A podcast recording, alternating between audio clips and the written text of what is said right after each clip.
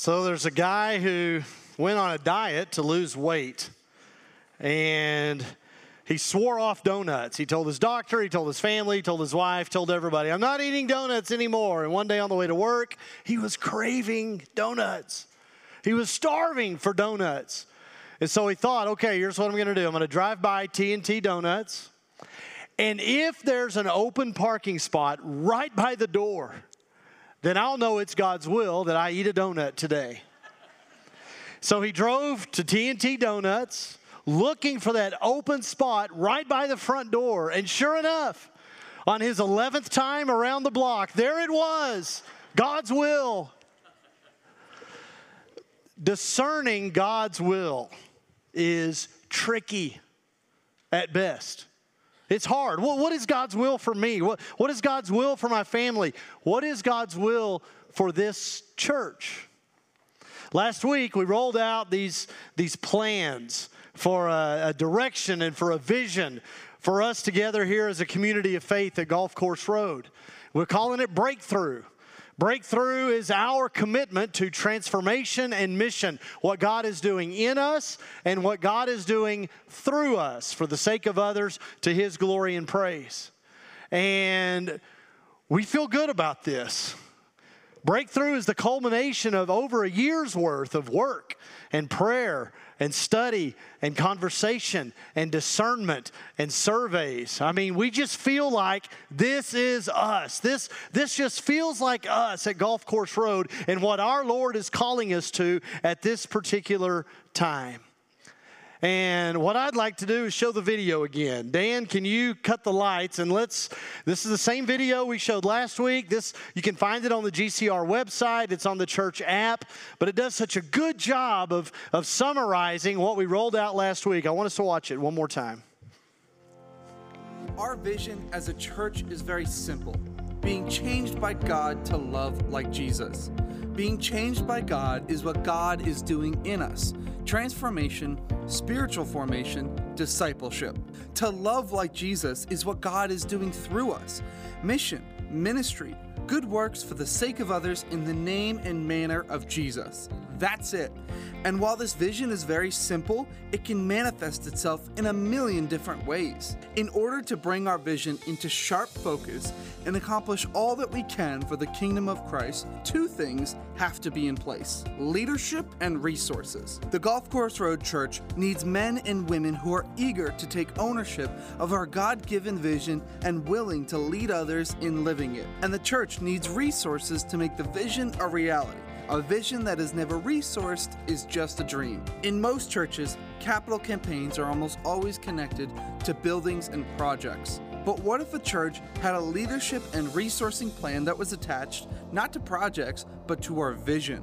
A plan that would unify our church, build unstoppable momentum, and make the GCR vision a reality. Well, we're excited to tell you we have that plan, and it's called Breakthrough.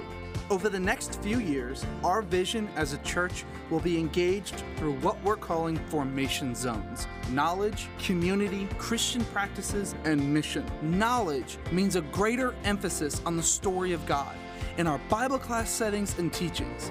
Community means more small groups paying closer attention to the work of God in and through one another. Christian practices means an increased variety in the ways we experience God through word and prayer. And mission means loving like Jesus on the streets with our hands and feet right here in West Texas, where God planted us nearly 60 years ago. Breakthrough means tight gospel relationships with five local organizations that are shining the light of Christ into the dark places of Midland, Odessa, sending 100 GCR members on short term missions trips over the next two years, adopting and supporting three brand new church planters and congregations, Christian practices retreats and new small groups, ecumenical experiences, and citywide events. And finally, the remodel of our worship center. Our church building is a mission outpost that is used almost every single day, both by Christian groups and those who do not yet know Christ. We'll be replacing the 23 year old carpet, expanding the stage, installing a flexible and comfortable new seating system, improving the lights and sound, and building a beautiful baptistry right down front. This magnificent room is the centerpiece of our church campus, and these upgrades and updates will result in more capacity for more events, more opportunities to share the love of Jesus with more people and groups. All of this transformation and mission is defined by one vision for one church being changed by God to love like Jesus we are asking our church to give $4 million on Sunday, October 30th, to smash the walls, to blast past the barriers, to ignite the blaze that will have us not simply walking, but running, even soaring, to realize our God given vision together. This is our plan. This is our time. This is our vision. This is breakthrough. Amen. Uh, I don't know about you. It's funny. Every time we show the picture of the new worship center, I'm always looking for myself in that picture, and I'm I'm not in it. I hope that's you know just something weird. It's not not a thing. I love the way that video though summarizes everything that, that we're we're hoping to do here for the next several years. I think this gives our vision here some bite.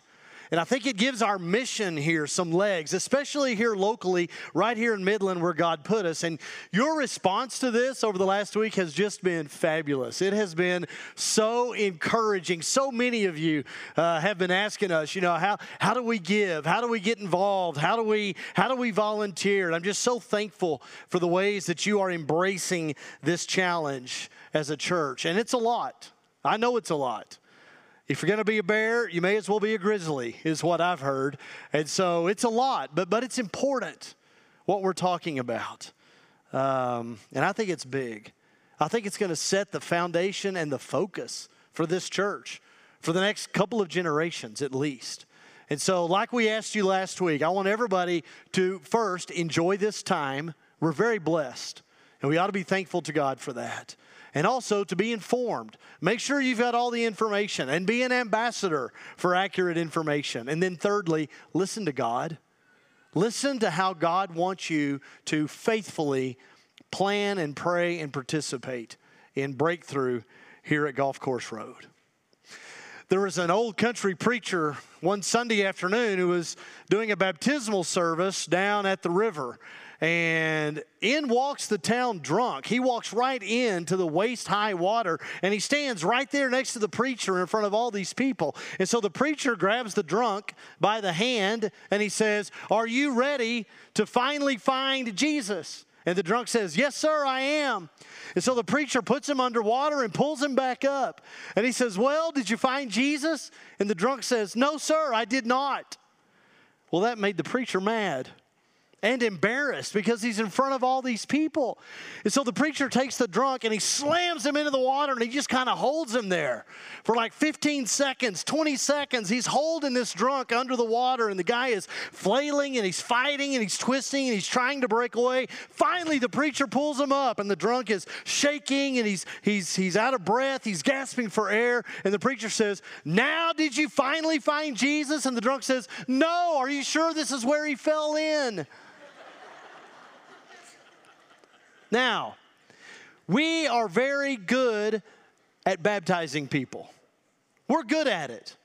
I mean, I'm grateful for the ways historically and scripturally we as a fellowship have really linked this act of faith to the life saving death, burial, and resurrection of Jesus.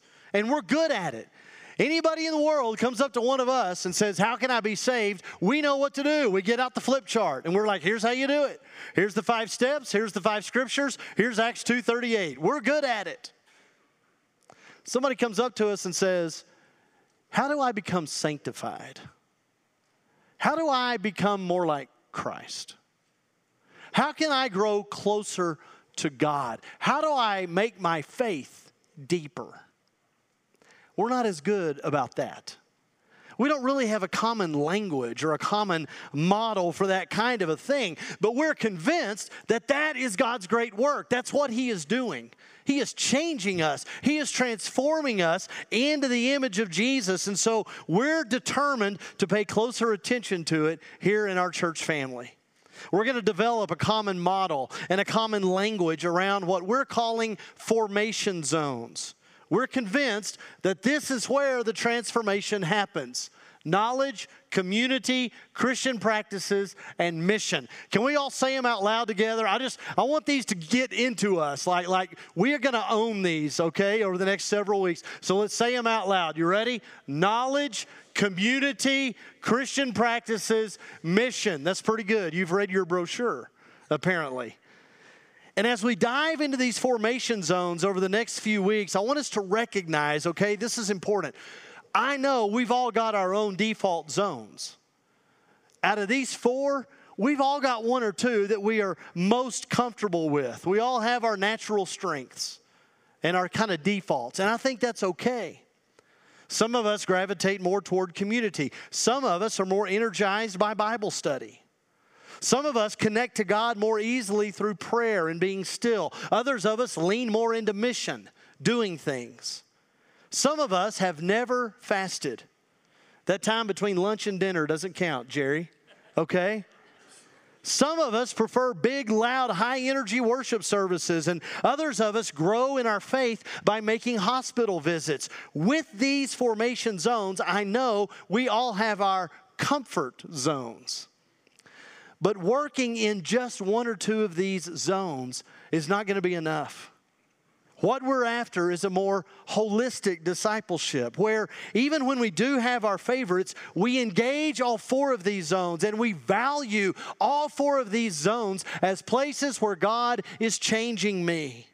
We need all four to be fully balanced and equipped and transformed disciples. Listen, there's no point in having super strong legs if the rest of your body is flabby.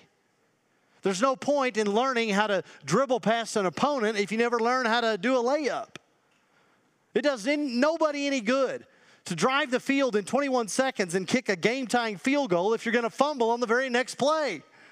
You see what I'm saying?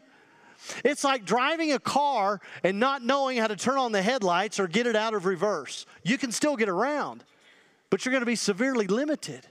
You're going to drive like Deanne, you know? That's not that's not what we're after here. And again, these zones are not steps. This isn't a, a strategy or a program. This is how God changes us, whether we're paying attention to it or not. This is how God transforms us despite how we organize or program our church. And so, what if we actually paid attention to these methods? What if we actually, instead of just waiting for transformation to happen to us, as it has for all of us, what if we actually identified those zones and we jumped into those zones with everything we've got, expecting the transformation to happen? I think the sky's the limit on a deal like that. We want to foster a culture here at Golf Course Road where all of us are exploring and experiencing all four of these zones, and we're expecting that God is faithfully making us into the image of Jesus Christ. And we're going to look at each of these formation zones one at a time over the next few Sundays. And the one today, we've talked about it, it's knowledge. If I were stranded on a desert island, all by myself and I could only have one book, that book, without question, would be Thompson's Guide to Practical Shipbuilding, right? All right, I'm going to say a couple of things about knowledge. Man, I wish some of y'all were sitting closer. We're going to talk about knowledge here a little bit. Then we're going to talk a little bit about what this is going to look like at Golf Course Road, okay? The first thing I want to say is biblical knowledge, okay? Christian knowledge means understanding what God is doing. Colossians 1. We, we read this this morning in our Bible class time. Colossians 1, the apostle writes, We have not stopped praying for you and asking God to fill you with the knowledge of His will through all spiritual wisdom and understanding. In Scripture, knowledge is not like a special understanding of these deep insights that are only reserved for the spiritually elite. It's not unlocking the eternal secrets of the universe. In the Bible, knowledge means understanding what God is doing. Knowledge is not knowing the kings of Israel in chronological order. It's not knowing how many generations there are in Matthew's genealogy. It's not having a well researched argument for why Adam did or did not have a belly button, okay? That's not, that's not the kind of knowledge we're talking about. Jesus said to the Jews, You diligently study the scriptures. You know the passages back and forth. You've got them, but you don't have me. You're not listening to me. The scriptures point to me. And you've got them, but I'm nowhere in sight. That's Jesus. And according to the Bible, knowledge is knowing how Jesus Christ is the fulfillment of all of God's plans and all of God's promises. Later on in this same chapter, Paul's talking about the commission, verse 25. This commission God gave me to present to you the Word of God in its fullness, the mystery that's been kept hidden for ages and generations, but is now disclosed to the saints. To them, God has chosen to make known the glorious riches of this mystery, which is Christ in you, the hope of glory. We proclaim Him, Christ, Jesus, admonishing and teaching everyone with all wisdom chapter 2, Colossians, verse 2. My purpose is that they may be encouraged in heart and united in love, so that they may have the full riches of complete understanding. Why? In order that they may know the mystery of God, namely Christ, in whom are hidden all the treasures of wisdom and knowledge. Knowledge is understanding what God has done and is doing through Jesus. It's knowing that God's salvation is available to all people through Jesus. And it keeps us from being sucked into the world's opposite kinds of wisdom and knowledge and understanding. The beliefs and values of our culture, they are powerful forces. And without God's knowledge, we can wind up buying into some mushy sentimentality or, or following the pathway of power or success or just following the herd, you know, whatever's on the wall at Mardel this week. Christians may not know more than other people, but we ought to know better. Biblical knowledge, Christian knowledge, is understanding what God is doing through Jesus. And we never stop pursuing this knowledge. We never stop chasing it. We never stop living into this Christian knowledge. We hunger for it, we crave it. You know why? Because biblical knowledge is yummy. You can quote me on that. Biblical knowledge is yummy. You can quote me or you can quote the Bible, actually. Psalm 119, verse 103. How sweet are your words to my taste, sweeter than honey to the mouth. I gain knowledge from your precepts. Psalm 19 says, The ordinances from the Lord are sweeter than honey. The message translates it, The word of the Lord is better than grandma's banana pudding. That's not true. That's really the RSV, the Revised Stanglin version. What do the words of God taste like? Have you ever eaten the word? Jeremiah 15, 16. Listen to the words of the prophet. He says, When your words came, God, I ate them. They were my joy and my heart's delight. What happens when you eat something? What happens when you eat something? It becomes part of you, right?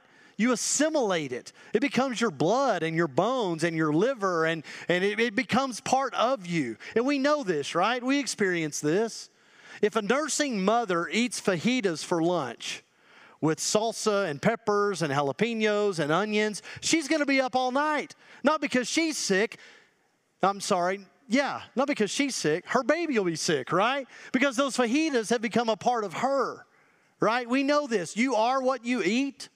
That's true. I look in the mirror and I see Whataburger and I see cheese tots, right? They've become a part of me, the biggest parts of me, by the way. So, so we know what this is. And Jeremiah says, When your words came, God, I ate them. I digested them. I assimilated them. I made them a part of me. Ezekiel, there's a similar thing happening here. At the end of Ezekiel 2, God says, You, listen to what I say to you. Open your mouth and eat what I give you. Then I looked and I saw a hand stretched out to me, and it was a scroll which he unrolled before me. And he said to me, Son of man, Eat what is before you. Eat this scroll. Then go and speak to the house of Israel. So I opened my mouth, and he gave me the scroll to eat. Then he said to me, Son of man, Eat this scroll I am giving you and fill your stomach with it. So I ate it, and it tasted as sweet as honey in my mouth. Eat this scroll. Eat my words, God says. Fill your stomach with it. That's weird, right? Ezekiel's being called into God's service. Speak for me to Israel, God says. Tell the people my plans. Tell them what I'm doing. I want you to teach my people. I want you to be an example to my people. Here, eat this scroll. Eat my words. Eat my holy will. Make it a part of you. Be one with it. Make it who you are. Take all of it in. There's a similar thing happening in Revelation 10.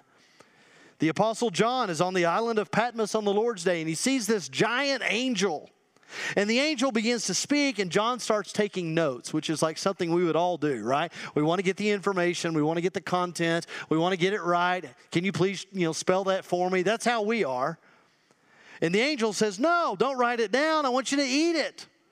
I went to the angel, I asked him to give me the scroll, and he said to me, Take it and eat it. It will turn your stomach sour, but in your mouth, it will be sweet as honey. I took the scroll from the angel's hand and ate it. It tasted as sweet as honey. Listen, the words of Scripture are written by God's Holy Spirit in order to get inside us. They're intended to penetrate deep into our hearts and our bones and our souls to become a part of us. We take this knowledge of God, what God is doing through Christ, we take this understanding into us, and then that biblical knowledge transforms us. The knowledge of God, it, it changes us, it transforms us into the image of Christ. Colossians chapter 3 says, You have taken off your old self with its practices and have put on the new self, which is being renewed in knowledge being renewed, being changed, being transformed in knowledge in the image of its creator. Titus 1 says, knowledge leads to godliness. So when we read the word, when we engage with the word of God, we are changed. Go back to Colossians 1, which we've already read earlier. We've not stopped praying for you. Verse 9, asking God to fill you with the knowledge of His will through all spiritual wisdom and understanding. Verse 10, and we pray this. Why? We want you to be filled with the knowledge of the will of God. Why? We pray this in order that you may live a life worthy of the Lord and may please Him in every way, bearing fruit in every good work, growing in the knowledge of God. The true test of whether you're being filled with the knowledge of God is going to be proven in the good fruit of your good works. When you grow in knowledge, the Bible says it shows up in good works. 2 Timothy chapter 3. Oh my goodness. 2 Timothy chapter 3. You have known the Holy Scriptures at the end of chapter 3, which are able to make you wise for salvation through faith in Christ Jesus. All Scripture is God breathed and is useful for teaching, rebuking, correcting, and training in righteousness, so that the child of God may be thoroughly equipped for every good work. You might think that, that knowledge is all about correct doctrine or more accurate facts or being more right. It's not. Biblical knowledge is all about action. Living by the Bible, living in the knowledge of God doesn't mean we want to know more, it means we want to do more. We don't just read the Bible, we don't just gain Christian information for its own sake, we engage it. and we receive it into our lives so it metabolizes into these acts of love. Cups of cold water given, hospital and prison visits, cakes and casseroles baked and delivered, evangelism and justice and righteousness and sacrifice and service for the sake of others because of what God has done in us and what He's doing through us, because of that knowledge. Being changed by God to love like Jesus happens when we pay attention to knowledge.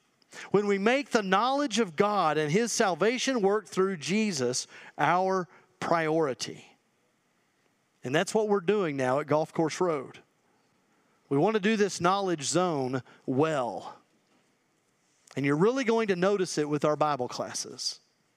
Beginning November 6th, all of our Bible classes are going to be studying the same material. We're going to study the same biblical text together at the same time. And this is, this is what we talked about out here during our Bible class hour at 9 o'clock. And there are lots of good reasons for doing this, and we've already been over them together this morning. The main reason is we want to provide for our community of faith the full witness of Scripture on a regular and continuing basis Old Testament and New Testament, gospel and law, prophecy and letters topical and thematic. We want the entire witness of Scripture to get inside us. And our new Bible classes that are going to start November 6th are not going to just be Bible studies for the sake of information. Our focus is going to be on the biblical knowledge of God and His work through Jesus for the sake of transformation and mission. That starts November 6th. And the very first study that we're going to do together, we're just calling the story of God. Overall, as a church, we're going to shift to a more narrative view of Scripture. You're going to notice a more pronounced emphasis on the Bible, primarily not as a book of rules and regulations and commands that we've got to obey in order to please God, but more as primarily as this grand sweeping story, this drama of what God has been doing from eternity past all the way to eternity future. God created something beautiful in the beginning. And He is recreating something beautiful right now. Our God today, right now, through Jesus Christ and by the power of the Holy Spirit, is fixing everything that's broken. He's making right every single thing that's gone wrong. His will, what God is doing. This knowledge of God includes salvation and redemption for all of creation, including us. And it happens through Jesus. What God is doing is a story, it's a narrative. And it's better understood, I think, when you see it that way. And we're going to break all this down one chapter at a time, one act at a time, starting November 6th. And I'm excited about this. I love this. Looking at the Bible this way is going to help us better connect the dots within the Bible, but it's also a lot easier to connect the dots from the Bible to us if we look at it in terms of story. What is God doing in the world? Where is all this headed? And where are we in the story? Where am I? And how do I play my part? Well, right now we're living in the fifth act. We're in Act 5. That's where we are in God's story today. And by the way, the story is going forward, it's not going backward. We are not called by God to recreate first New Testament Christianity. That's not it. We're not called by God to go back to Jesus and the time of the apostles. We're called to move the story forward, to live it out, to play our parts and to say our lines in ways that moves God's story to its glorious conclusion. Sometimes our biggest problems come when we see our lives and our experiences in the wrong act of the story. Leukemia and cancer does not belong in Act 1. That's Act 2. You follow me? You understand? Muslims are living today like Act 4 never happened, and they're still fighting the wars of Act 3. You tell me you're having sex with your girlfriend and y'all aren't married yet? Seriously? Well, yeah. What are you supposed to do? I get it. You're a red blooded American male. Of course, you're having sex with your girlfriend. What are you supposed to wait? Nobody waits anymore. No, no. We're living in Act 5 of the story of God in the world. Our lives, every part of our lives, are a testimony and a witness to the change that's happened in this world through the life, death, and resurrection of Jesus. We got to know the story and we got to know where we are in the story so we'll know how to act. And looking at the Bible this way just helps me, and I believe it'll help us. We need to know where we are, and we need to know what's coming. And we also need to know that God is the author of this story, and He always writes the last line, He always gets the final say. And we need to see ourselves in this story. We know we need to join it, and we need to live it with everything we've got. And I can't wait to start this. I said earlier today, I love this. I love talking uh, through this. And I love the way it connects dots and makes light bulbs go on. Uh, I can't wait for this November 6th. I would say this might be something really cool to invite your friends to. Uh, if they don't already have a church family. But just get ready for that. That's going to happen starting November 6th. In Isaiah chapter 11, the Bible says that when the kingdom is finally perfected, when God's holy will has all finally been fulfilled, then there is going to be righteousness and justice and peace. For the earth will be full of the knowledge of the Lord. Jesus says, This is eternal life right here, that they may know the one true God and Jesus Christ whom you have sent. A sports reporter one time referred to PGA golfer Gary Player as lucky. And Gary said, Yeah, I'm lucky, but I've discovered the more I practice, the luckier I get. Well, we're going to practice knowledge here at Golf Course Road. We're going to live into the knowledge of God. 1 Thessalonians 2:13 we read this earlier this morning, too. We thank God continually because when you received the word of God, which you heard from us, you accepted it, not as the word of humans, but as it actually is the word of God, which is at work in you who believe. After church on Sundays, I don't get out of here very quickly. And by the time I shake hands with everybody and get caught up with people and meet a couple of visitors, I mean, I don't get to the restaurant till like 12, 15 sometimes. And I'm starving. I am dying at 12, 15. And I sit down and they bring out the chips and hot sauce because we only eat at restaurants that serve chips and hot sauce. And sometimes, I don't do this every time, sometimes I'll take that very first crisp, salty tortilla chip and I'll dip it in and scoop a bunch of that salsa. And I'll just kind of hold it next to my mouth. And I'll kind of open, it's kind of weird, but I'll kind of open my mouth. And all those tomatoes and onions and jalapenos and all that, and my mouth just explodes with water. You know what I mean? Just the anticipation, just I can feel it, I can see it, I can smell it, I can I can almost taste it, but just it's unbelievable the anticipation for what this is going to mean for me. Some of y'all are drooling right now. me too. Me too. When's the last time you opened up to Deuteronomy or Mark or Habakkuk or Galatians and your mouth watered? When's the last time you sat down with the Word of God and couldn't wait to make it a part of your life? Here at GCR, we are committed to community and Christian practices and mission. We are committed to five local missions organizations, and we're committed to 100 missions trips and three church plants, and we are committed to feasting on the word of the Lord. Amen. Amen. Stand with me, church. I'm going to read from 2 Peter chapter 1.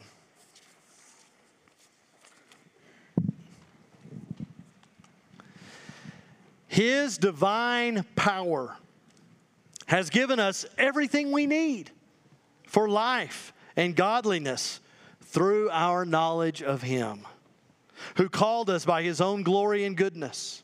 Through these, He has given us His very great and precious promises, so that through them you may participate in the divine nature and escape the corruption in the world caused by evil desires. May God's holy and pleasing and perfect will be done in us and through us to His glory. And may we experience, by God's grace, a breakthrough to transformation and mission. Amen.